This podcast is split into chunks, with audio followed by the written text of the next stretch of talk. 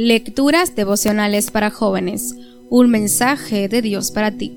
Cortesía del Departamento de Comunicaciones de la Iglesia Adventista del Séptimo Día de Gascue, en Santo Domingo, capital de la República Dominicana, en la voz de Jacques Enríquez, hoy 24 de marzo. Para mostrar su gloria. Los llamarán robles victoriosos, plantados por el Señor para mostrar su gloria. Isaías capítulo 61 versículo 3. Durante muchos años se había desempeñado como lugarteniente de uno de los patrones que manejaba la explotación de esmeraldas en Colombia. Un lugarteniente se ocupa de proteger los intereses de sus patrones a sangre y fuego. Pone orden en los sacabones y debe obedecer a sus jefes sin dilación. Él creció en ese mundo, se hizo hombre en aquellos sacabones.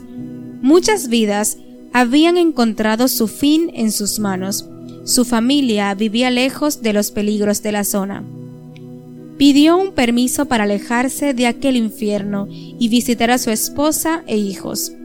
Al llegar a la casa quedó asombrado por la limpieza y el orden de su hogar la educación de sus hijos, la hermosura y pulcritud de su esposa. Muchas veces, en la noche fría y oscura de las minas, le asaltaba el pensamiento de que él no encajaba en ese lugar. La pureza y la pulcritud de su familia contrastaban con su rudeza. Aquel sentimiento se había incrementado desde que ellos se unieron a la iglesia adventista, Pensó en retirarse de aquel mundo peligroso, pero no encontraba la manera de hacerlo. Su esposa lo invitó a la iglesia el sábado. Cuán grande sería su sorpresa al ver al hombre que estaba en plataforma predicando. Lo siguió toda la mañana, lo escuchó atentamente y al finalizar lo abordó y le preguntó, ¿Eres tú?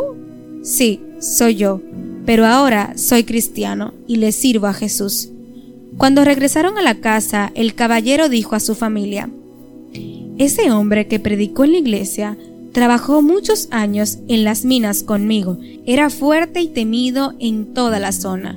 Lo conozco bien. Si Dios lo perdonó y cambió, me puede perdonar y cambiar a mí también. A partir de hoy me retiro de este trabajo y me quedo en casa. Ayúdenme a ser como ustedes y como Él. Apreciado joven, la mayor demostración del poder de Dios es una vida transformada. Cada vez que compartes tu experiencia, tu testimonio, Dios le habla a otras personas.